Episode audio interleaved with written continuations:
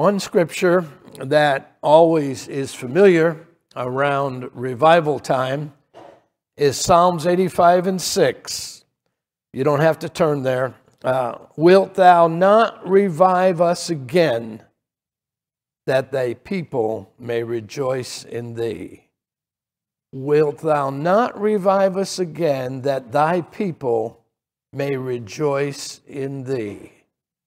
Sounds like there were a bunch of people who lost their joy, lost their praise. And so the psalmist is asking for them to be revived. And that definitely is a well-spent reviving. God's people ought to be a happy people. They ought to be a rejoicing people. I know there'll be times when we're down. There'll be times when we're up. But when it comes to worshiping God, usually the note that ought to be hit is that we are rejoicing in the things of God. And then Isaiah 57, verse 15, the prophet says, I dwell in the high and holy place with him also that is of a contrite and a humble spirit. Who does God dwell with?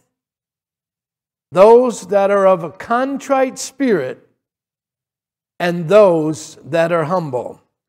And then he goes on and he says, a humble spirit. Then he goes on to say, to revive the spirit of the humble and to revive the heart of the contrite one. I think everybody will agree that when it comes to revival, when it comes to spiritual awakening, it will just be a matter of time before we're going to need both. We can just go so far in a world like this with all the pressure, all the difficulties, all the things that are coming on our nation, bringing a lot of stress, a lot of turmoil, a lot of anxiety. But if you were revived last year, 6 months ago, the chances are good that you will need to be revived again. If you were awakened a year ago, spiritually awakened, the chances are that you will have to be awakened again. And this is what's so sad. We don't seem to be able to learn from the past. We just don't seem to learn from our mistakes. Look at us as a country. We're stumbling over the same things for over 200 years. Over and over again. We just keep making the same mistakes over and over again. And look at all the nonsense that we've gotten used to in the last 2 years. Look at the darkness and the stupidity and the nonsense and the ungodliness that we as a nation are getting used to. The danger is when the church gets used to the darkness. When we start getting used to things that we ought not to ever have gotten used to. But we're getting used, we're being conditioned, and we all know that. Americans were like lost sheep in the last two and a half years. And they've been conditioned to do things that weren't even required by science, weren't even required by law, weren't even required by the Constitution. But they all lined up. And they just started one sheep following after another. We just keep making the same mistakes over and over again. And it's just a shame. And we've gotten used to, in many states, In many states, we've got used to wearing masks when most of the time the science showed otherwise. Having to wear masks in airplanes when there's absolutely no science that says that's necessary. Putting 2-, 3-, 4-, and 5-year-olds wearing masks. Creating more problems, more anxiety. The kids are missing school. They're being dumbed down. And it's just one problem after another, just multiplying on top of one another. A lot of states got used to riots and looting and burning and destroying cities based on false information, based on false premises, based on stupidity. And even people, their own race, their businesses were destroyed, their lives were destroyed, their livelihood was destroyed, and many people were killed. But we got used to watching it. Some states got used to allowing it.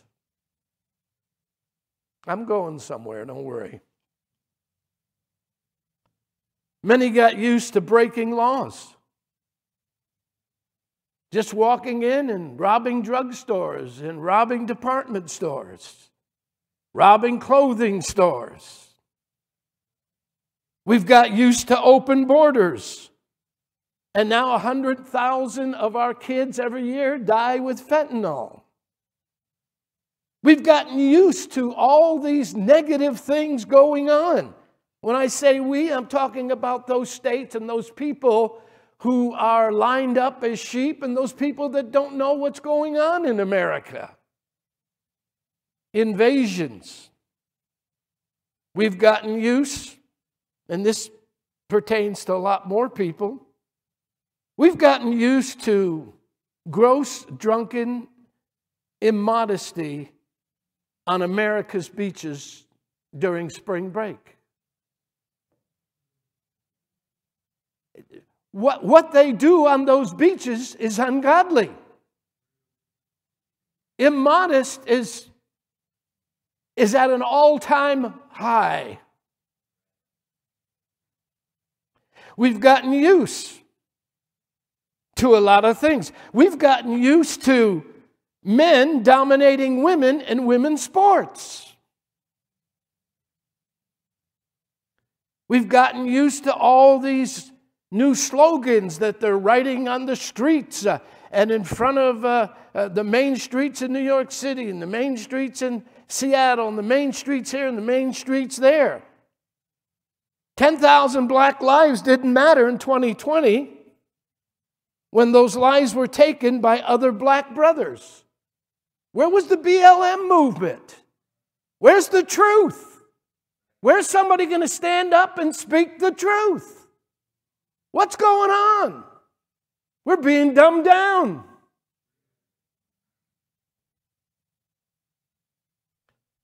BLM?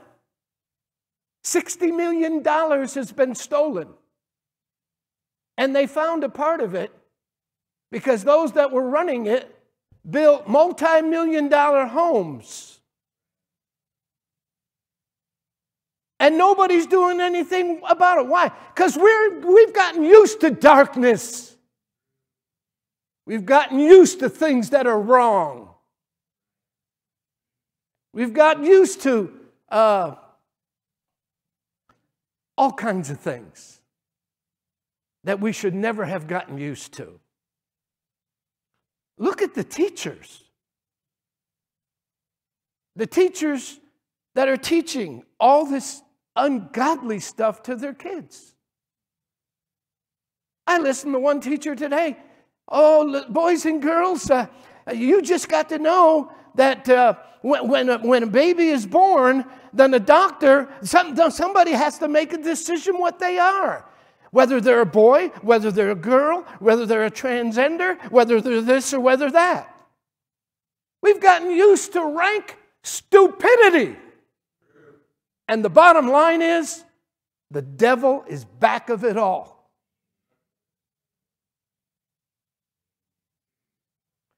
We've gotten used to entertainment that's as vulgar can be.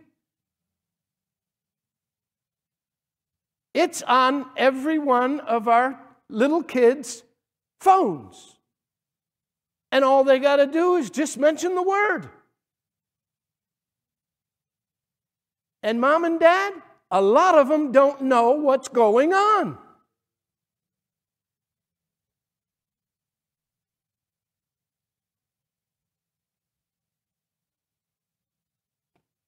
But it's never more dangerous getting used to the darkness and getting used to things that are ungodly or even things that may look legitimate, but they're pulling you away from God. It's never more dangerous whenever we get used to things that have eternal consequences. The saints, they get used to attitudes. They can throw their attitudes at one another right and left. They've gotten used to it. Stay with me. We've gotten used to the darkness. We've got used to our bad habits.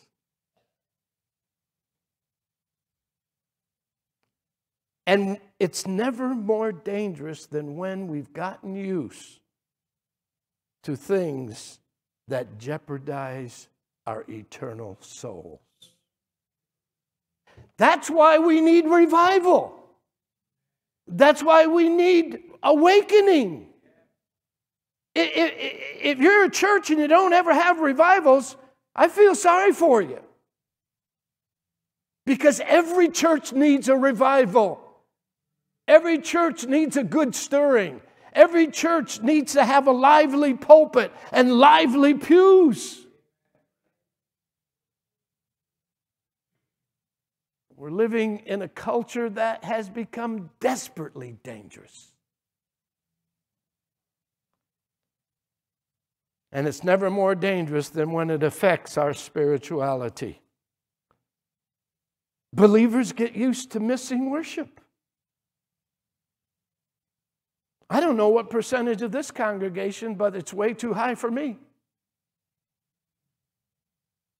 They've gotten used to missing church, missing prayer meeting, missing revivals, missing camp meeting. It's never more dangerous than when you start getting used to darkness that's going to have an influence and a powerful effect on your soul. Why do you think the Bible calls people up here the watchmen that are on the wall? But a lot of watchmen that are behind our pulpits in this country are asleep.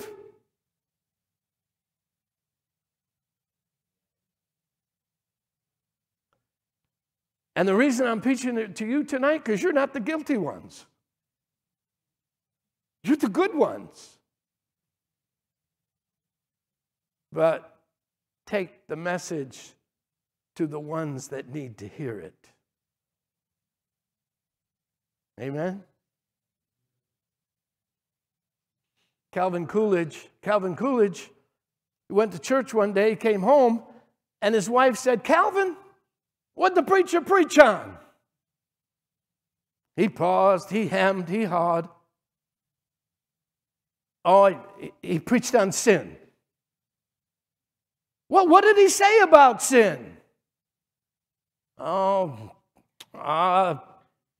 he's against it.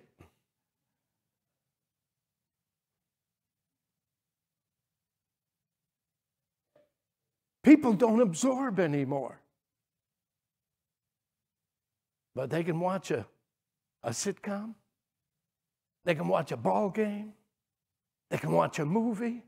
I can tell you every actor, every actress, and just when this happened, just when that happened. But when you ask them what happened in God's house,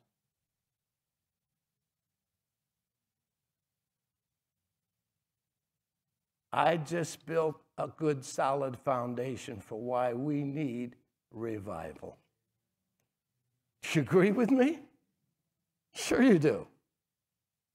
Speaking of missing Bible study, speaking of missing prayer, speaking of missing key services, and I know there's times you're going to miss and you've got to do this. I understand that.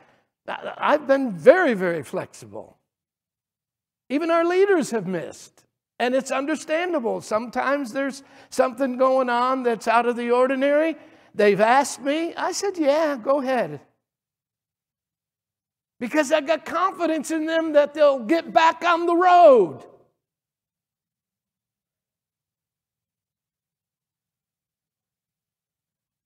Speaking of missing Bible study, somebody said, a Bible that's falling apart is a good indication of a life that isn't.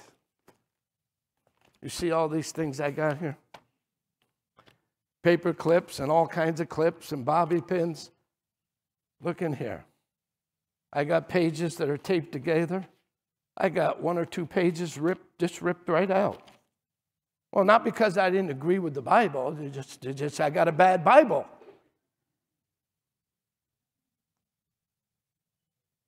I got scribblies all over it.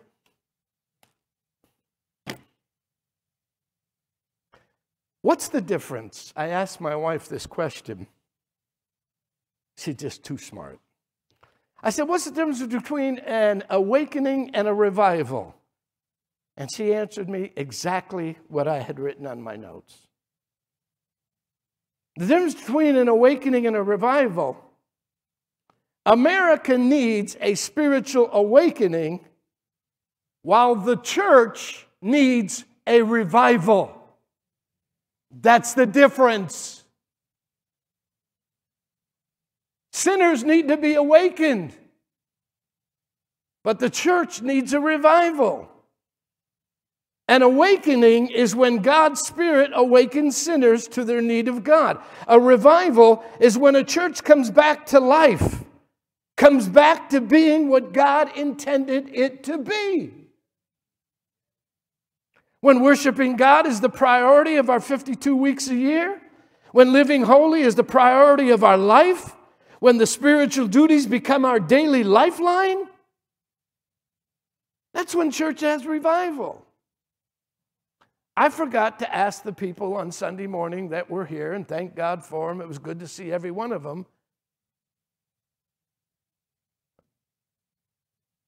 But I wanted to challenge them. Hey, you got to church one Sunday. Next Sunday, we're going to have a revival. Let's have the same amount of people to start our revival. And on top of that, there's food.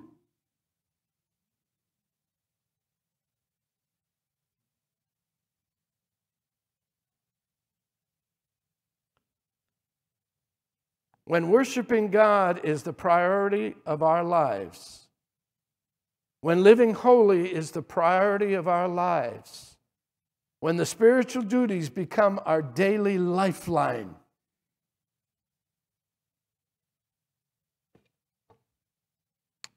that's when the church is being what it ought to be. Listen to R.A. Torrey, a great evangelist, what he said.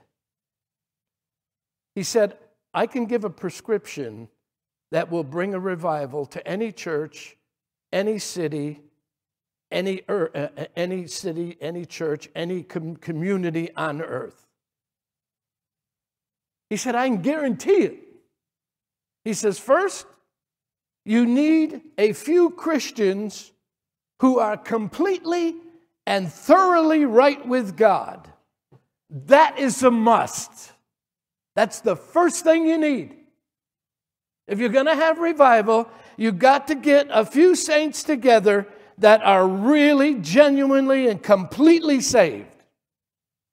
Secondly, let them bind themselves together in prayer. Pray for revival until revival happens, until the heavens open, until God shows up And thirdly, let them put themselves at the disposal of God to be used as He sees fit and winning sinners to Christ. And in no instance, Torrey said, has this prescription ever failed. Get right with God. That means this way and that way. We go that way, but we don't ever go that way.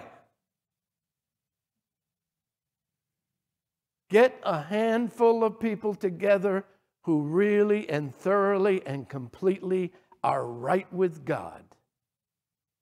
Then get them into a prayer meeting.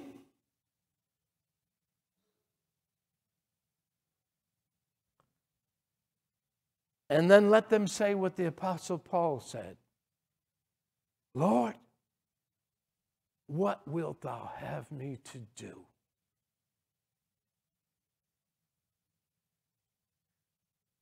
How bad do you want to see revival? How bad do you want to see some of your children, some of your loved ones awakened?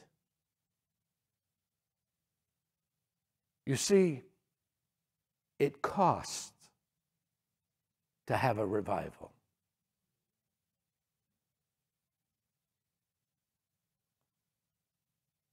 Get right with God, get together with other Christians, pray for revival, and make yourself available unto God. We all know it takes God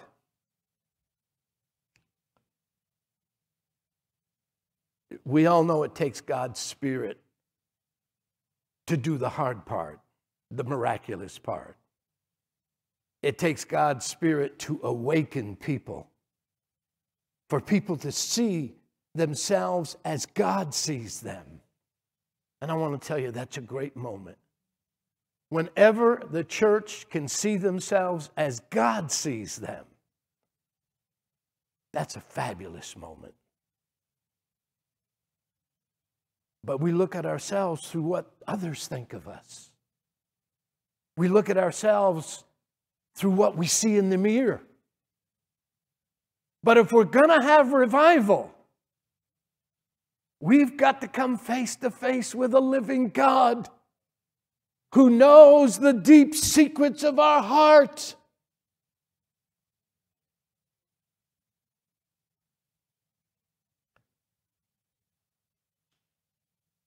One man said it well. Revival is when God gets so sick and tired of being misrepresented, He shows up Himself. And never has God been more misrepresented than He's been misrepresented in this world today.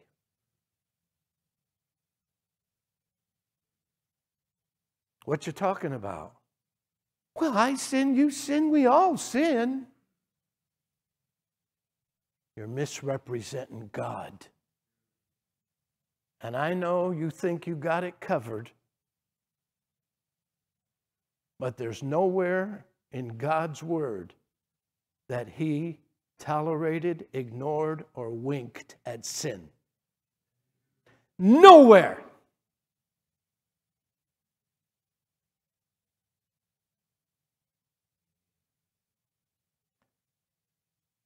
You all know Nehemiah, and it's a great chapter, great book about revival. And it says throughout the book, the 7th, the 8th chapter, and so on, you know, they started to build the wall. You start building the wall, you start closing the breaches. What happens? Sanballat and Tobiah is going to pay you a visit. And they're going to do everything they can to stop you from closing the breaches and building the wall. And then they started to build Jerusalem again. What? Why did that have to be built? Because something great was about to happen. Up the road a ways, a few years up the road, something great was going to happen. What? The Son of God was going to walk the streets of Jerusalem, go into the temple, preach the Word of God, heal the sick, and spend a whole lot of time inside of the walls of Jerusalem until they crucified him outside of the wall.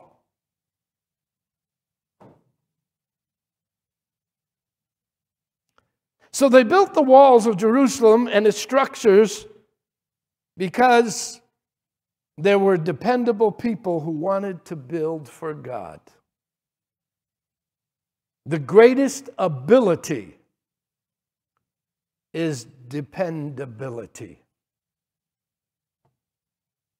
There are many people in this church who I can give them a task. I can give them a task to do it, and they'll do it, and they'll do it right, and I don't have to worry about it. Every pastor loves dependability, loves somebody that can take the bull by the horns and take care of the business. And we have people like that in this church, thank God.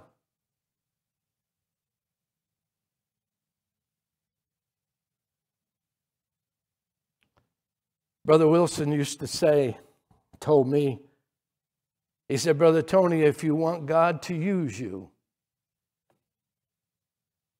you want to be used by God, he said, the first thing you do is you take care of all the little things. Take care of the little things in your life that ought not to be there.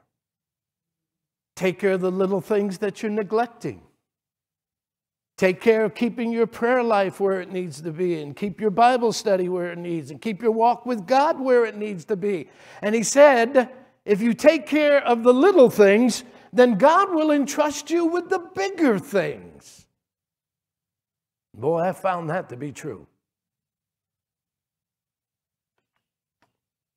You want to have a good revival? Then be faithful in the little things. Go hitch the wagon, James. It's Sunday, go to meeting time. Bring somebody with you. Pray for the meeting. Clear your schedules out. Clear your head out. Clear your heart out. Clear your kids' schedules. Because some things are more important. And you all know I work with them. I tolerate them, and I work with them because I can see in those people dependability. They'll be back. They'll work harder.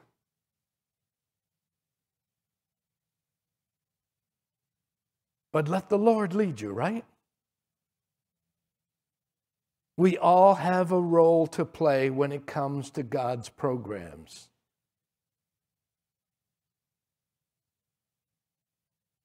What happened when they were getting the walls built, closing the breaches? Sanballat and Tobiah said, if a little fox jumps up against the wall, knock it over. There's no way they're going to get it built. That's what one group said about this church. Only they put a little more adjectives in it. They'll never get it built. It's going to burn to the ground. And that's what they wanted. Oh, the love of God was just gushing out of them.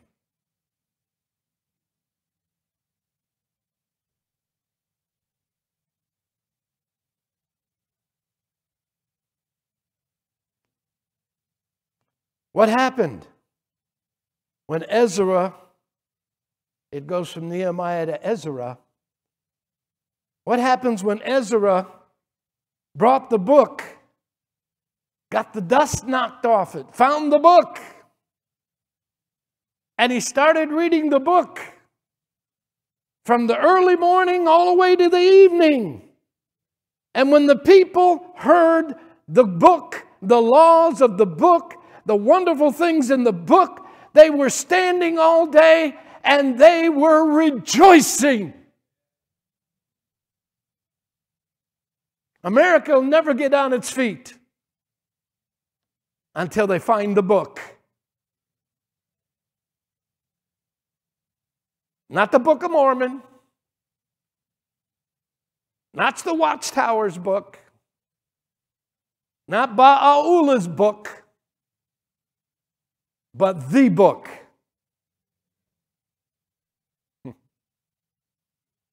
Praise the Lord. Revival is waking up from sleepiness.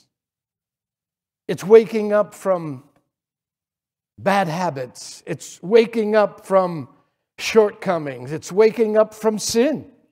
How do we bring and have a revival?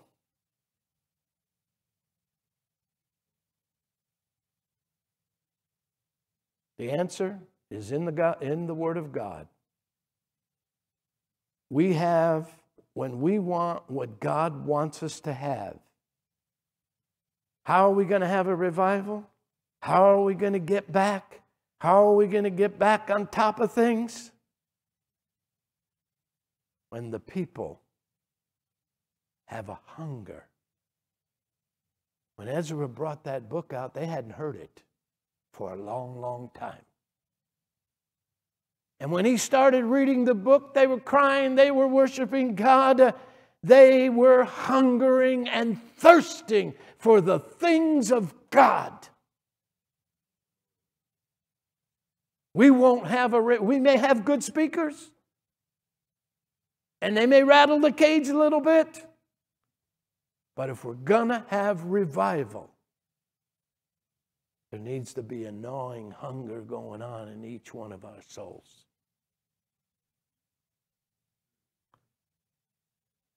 A gnawing hunger for the truth about each one of us. Lord, what do you see in here? What do you see in this head? What do you see in this heart? What do you see in this home? And a hunger for God to have His way in our lives. A hunger in our souls to please God, to love God, to want more of God.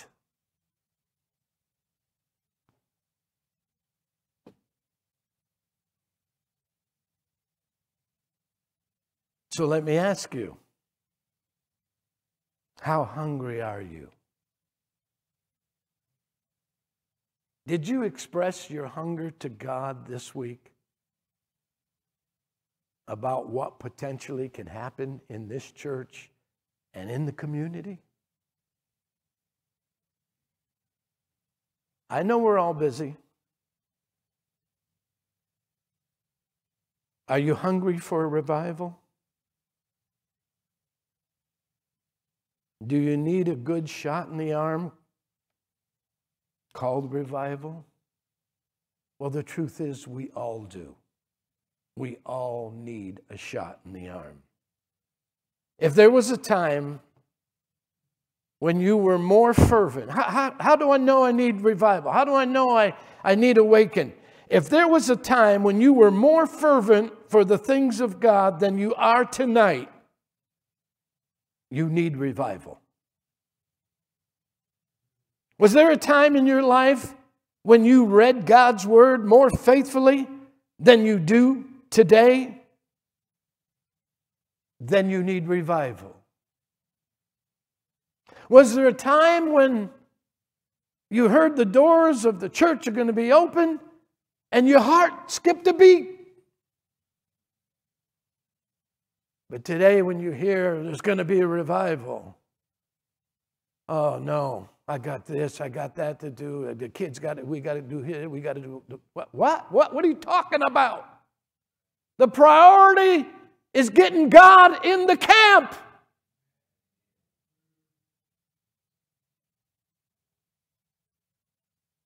Was there a time when you were more involved in church life than you are now? Then you need a revival. Was there a time when you shared the gospel with people more then than you do now? You need a revival.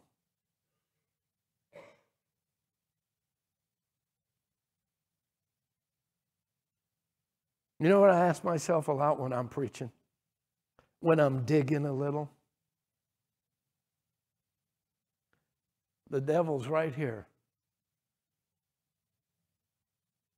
You know what he's saying to me? You're just wasting your time. Ain't nobody raising a hand, shouting, saying amen. Ain't nobody excited about what you're preaching, preacher. That's what the devil's telling me while I'm looking at you.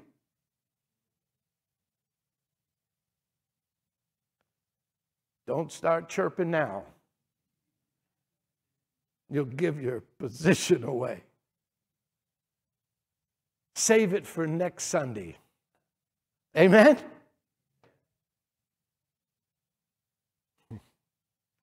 I remember Brother Wilson preaching, and he was laying it down, and the congregation just looked like they just were anywhere but there. He said, I wish I had a bunch of lollipops. I'd just be throwing them out to all of you.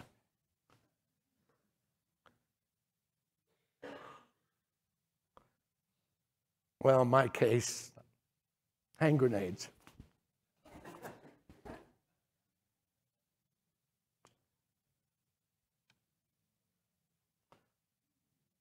All right, I'm closing. How was it explained in Revelation 2 to the church of Ephesus? And we can put ourselves right in the text. Revelation 2. I know thy works and thy labor. I know you work hard. I know you labor. I know that you can't stand them or bear them which are evil. I mean, I go through fits and rages just watching the Fox News.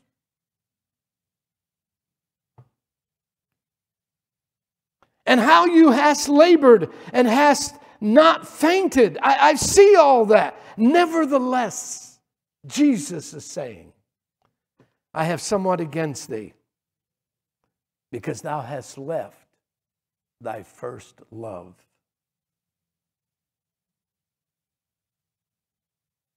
What was the remedy? Three things. Remember. Remember from whence you have fallen. Look at the formula in Revelation 2 for revival. Remember. Remember when your spiritual life was on fire, when it was enthusiastic, when it was thrilling.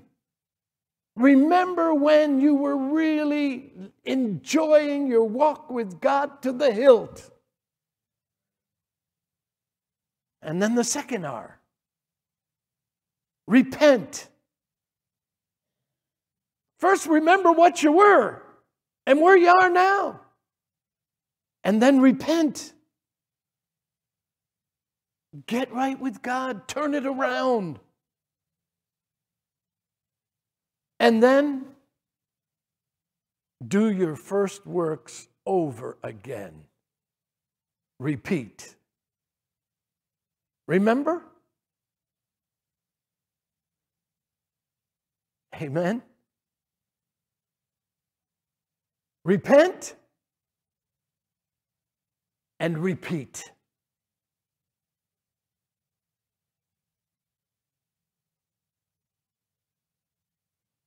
I'm going to illustrate it for you with a marriage.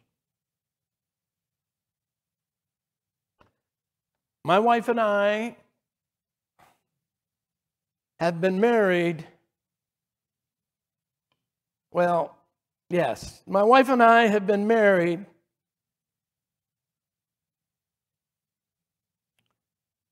4 or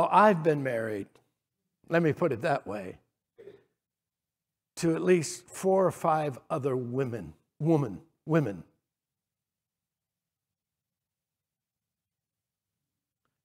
When I married her, look at those eyes.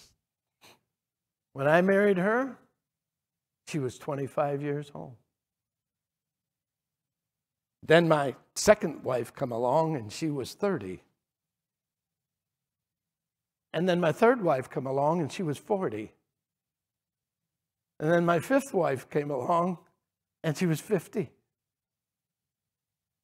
You see, she and I have been married 5 or 6 times to other women. I changed. I was 26. She was 25. And then I turned 30. And she turned 29. And then I turned 40. And she turned 39. We changed. Just like all you have changed too. We've changed. But we love one another as much after 51 years as we did when we were married. But I was married to 4 or 5 different women through that stretch. And so was she. How many of you are catching on? Yeah. There's an honest soul. Amen.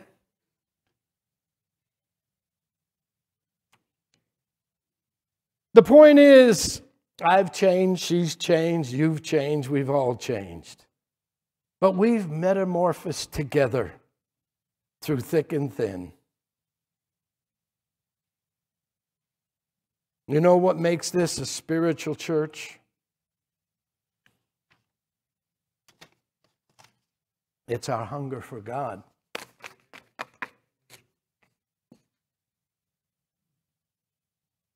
It's our hunger for this.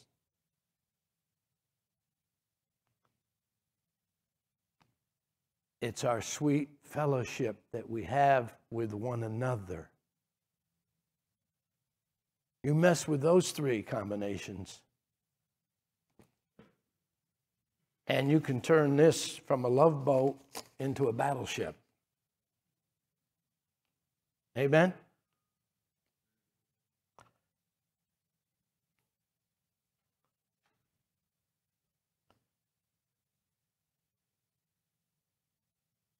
What makes a spiritual church?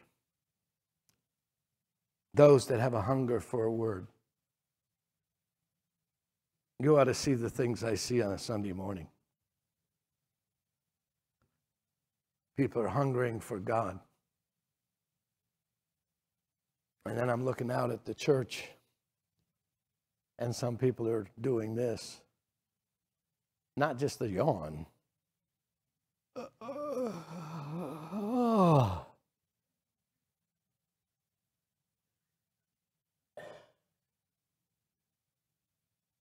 Sending good old-fashioned signals. Amen? How about this?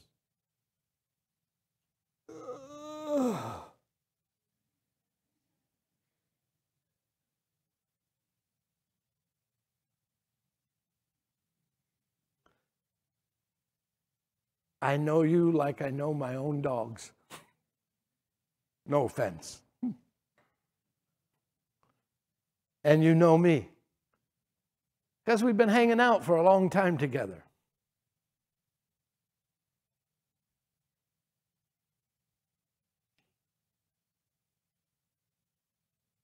And what about those that grab a quick nap?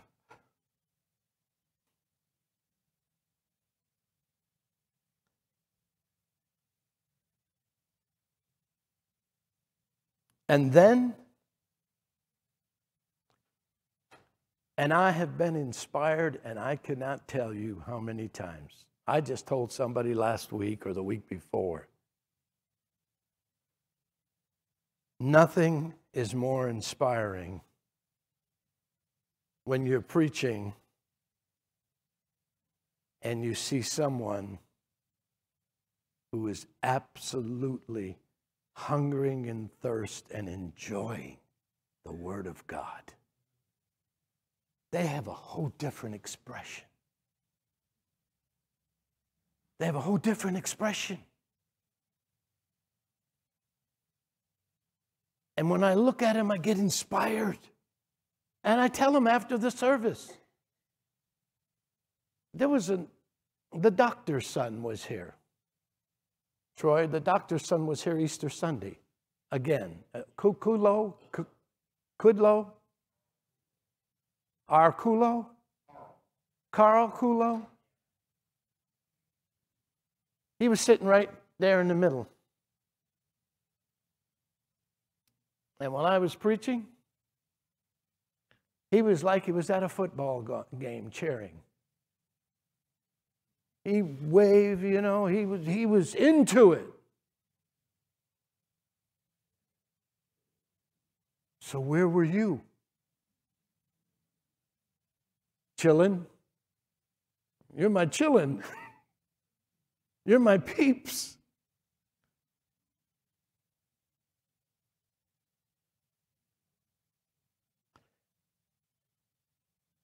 I'm through. People go out after the sermon, and it's something.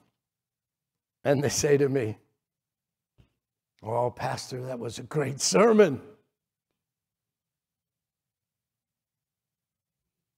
And I'll say, "I just started doing this to be ornery."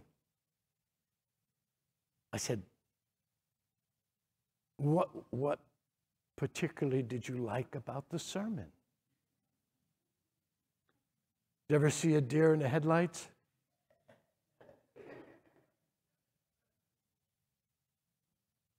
Well, that's just a warm-up for Sunday.